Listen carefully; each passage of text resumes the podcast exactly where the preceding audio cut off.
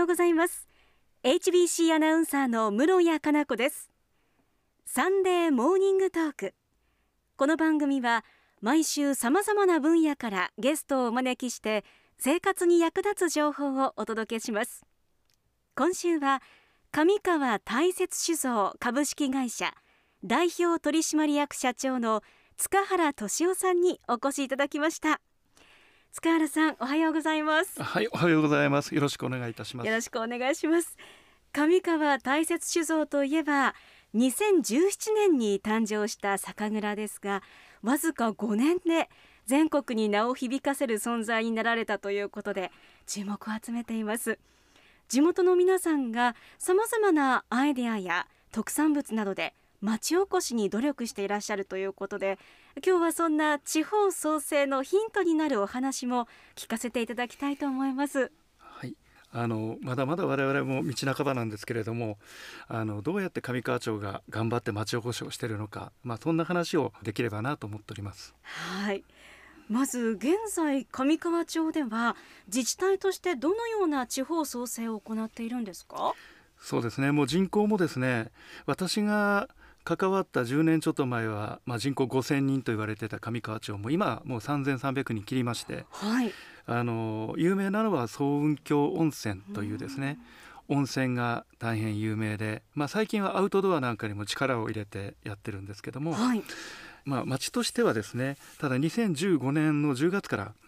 上川町の町人仕事、えー、創生総合戦略ということでですね多くの取り組みをしている、はい、あの町のあの人口減少や高齢化社会への対応なんかにも、うん、もう一生懸命力を入れてる、まあ、そんな町ですね。はい、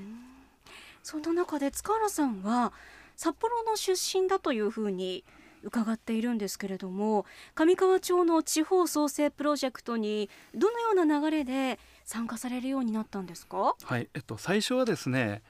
まあ、どこもそうなのかもしれませんが温泉に来る、まあ、観光客はこう減少の一途をたどってましてですね、うん。はい、で、まあ、そんな上川町ももう少し滞在型というかですね。もう少しこうえー、町の魅力アップやですね、うん、あの滞在に力を入れたいということで、はい、今から、えー、10年ほど前にですね大雪森のガーデンというガーデンとそれと北海道出身の三國シェフのレストランをですね、はい、まあ、オープンするという企画を立てられましてそのレストランを、えー、三國シェフからもともとやるパートナーとして私が あの、えー、行くことになりまして。まあ、最初はこう珍しいんで話題性もあってですね集客もそこそこ、まあ、最初の年はできるんですけれども、やはりこういうののテーマは2年目3年目にですねあのどこの地方もそうだと思うんですけれども集客が落ちるわけですよね。で特に上川町は11月には根雪になってゴールデンウィークが終わっても雪が残ってるような町なんで、まあ、何か冬のですね産業を作らなきゃいけない。でそれで冬の産業を作ろうと思った時に、えー、周辺が米どころでですね空気がきれい水がきれい要はその大雪山の最上流の町ですから、もう水がすごいきれいなわけですね万年雪があってですね。でそんな町に温泉もあって酒蔵がないと。これは日本酒を作ればきっと美味しい日本酒ができるんじゃないかというふうに思って2017年に作ったのが上川大雪酒造なんですね。うんそういった経緯があったんですね。ここまであの塚原さんはどのようなことに重点を置いて経営を進めてきたんでしょうか？そうですね。こうレストランをやったりですね、えー、結局酒蔵をその後作ったわけですけれども、レストラン一軒が有名になるとかですね、こう酒だけが有名になるっていうようなことはなかなかやはり地方では難しいだろうと思ったんですよね。はい、こう地方で町おこしのビジネスっていうのはやはりその町そのものに魅力がないと。こう長く続いていかないだろうと思ったんですよね。それがすごく難しいと思いまして。だから酒蔵の名前も上川大雪酒造なんです。えそういうふうに名前を付けまして、はい、まあ実際やりだしてレストランもやりだしてからですねまあ実際には JAL のファーストクラスで使ってもらったり、まあ、それからミシュランで星を取ったりですね、はい、まあ、大変頑張ってやってはいるんですけれども先ほど言ったように冬の集客が本当にできなくてですね、はい、やはりこう頑張っても頑張っても、まあ、足りない部分がものすごくあって、えー、やっぱりそういうことで言えばあの街自体が本当に魅力アップして街に来る人が増えないと。まあ、その結果レストランにも人間が来る。日本酒も買ってもらえる、うん、そんな風になればいいなと思ってあの進めてきているところですね。はい、あの塚原さんがこれまでに作り上げてきた上川の新しい魅力それぞれお聞きしたいなと思うんですけれどもまずイタリアンレストランのフラテロディミクニというのはどのようなお店なんでしょうか？はいここはですね景色の綺麗な大雪山が見渡せるですね、はい、あの展望レストランになってましてオーベルジュとか言ったりするんですけど、えー、レストランで泊まれるレストランなんですね、えー、レストランの周りにコテージのようなものも整備してて。それは珍しいというかなかなかないですね。そうですね上川町は結構山の中にありますんで、まあそこまで来るには車しか方法がないと。でも車で来たら飲めないと。ああそうなんですよ。そうなんですよね。なのでゆっくりしていただく目的とですね、それから本当にレストランのあるところというのは周囲何キロもですね本当に電気がないんですね。暗い。なので、昔から星が綺麗なことで有名な場所で、まあできれば泊まって料理を食べて。そんなコンセプトのレストランですね。それから緑の丘の蔵と書いてこちらは何と読むんでしょうか？緑球蔵というふうに読むんです。緑球蔵。はい。はい、緑球蔵は、えっ、と上川町にある酒蔵の名前で、はい、あの英語にするとグリーンヒルっていうふうに言いまして、まあグリーンヒルブリュワリーっていうですね、まさに大雪山の大自然を想像できるような。はあそんな名前の酒蔵ですね。どういった特徴のある蔵ですか？えっとここはですね、えっと2017年にできたんですけれども、もともと三重県でこう日本酒造りをやめられた酒蔵さんをですね、北海道の上川町にお引越しをするというそういう珍しいやり方で。あの酒蔵が引っ越してきましてね。でそれで日本酒造りを、まあ、2017年から始めた酒蔵ですね。はい。それからこれからオープンするという場所がチーズ工房ですね。はい。そうですね、はい、えっと、チーズの工房はですね、えっと、実は上川町は地元の JA さんのですねあの取扱高で一番多いのが生乳なんですよ酪農なんですね実は。でそれがあまり知られてなくて、はい、逆に言えばこう地元の人も自分の町でそんなにあの牛乳がというか生乳が取れてるなんてあんまり知らないんですよね。上川町そうなんですね。そうなんです。それでそれをなんとかですねこうアイスクリームとかじゃなくですね、はい、こう加工品にしようとい。うようなことで、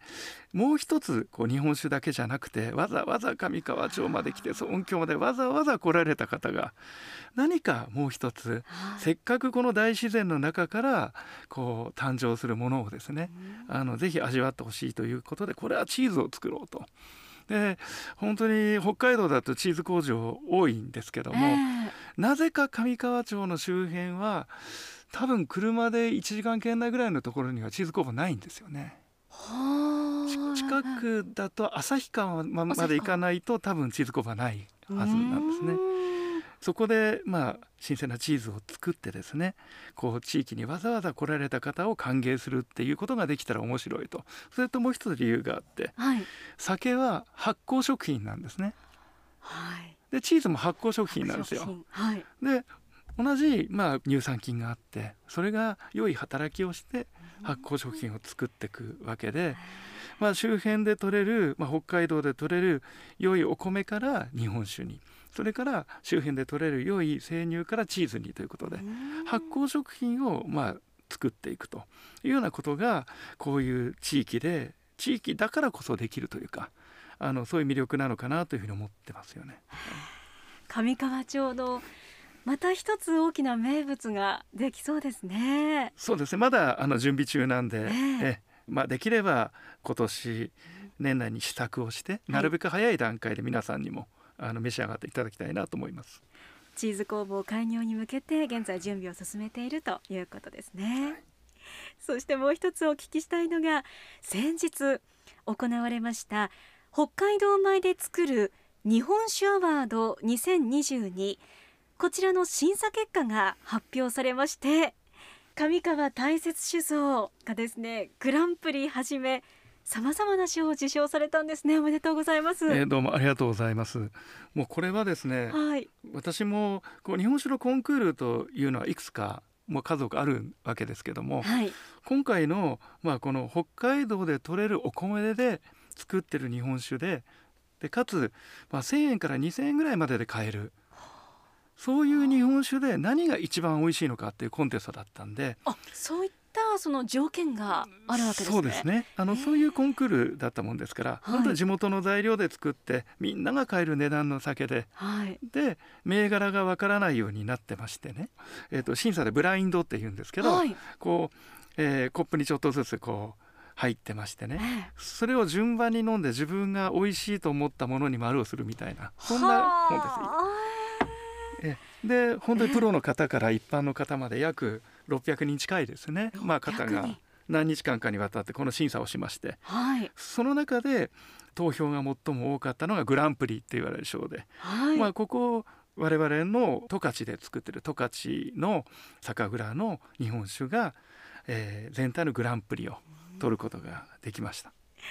グランプリすごいですね。おめでとうございます。それからもう一つ初心者部門賞というのも受賞されたんですね。そうですね。あの初心者部門賞っていうのは、はい、こう日本酒を審査する過程で、自分はまあのんべえなのかと。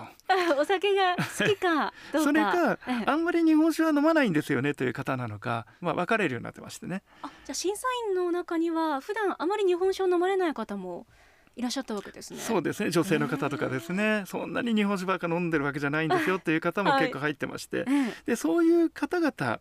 あの自称自分は飲んべじゃないと。い。うような方々が先ほど言ったようにブラインドで飲んで最も私はこれは美味しいと思うって言ったのがこの初心者賞という賞。で選ばれたのが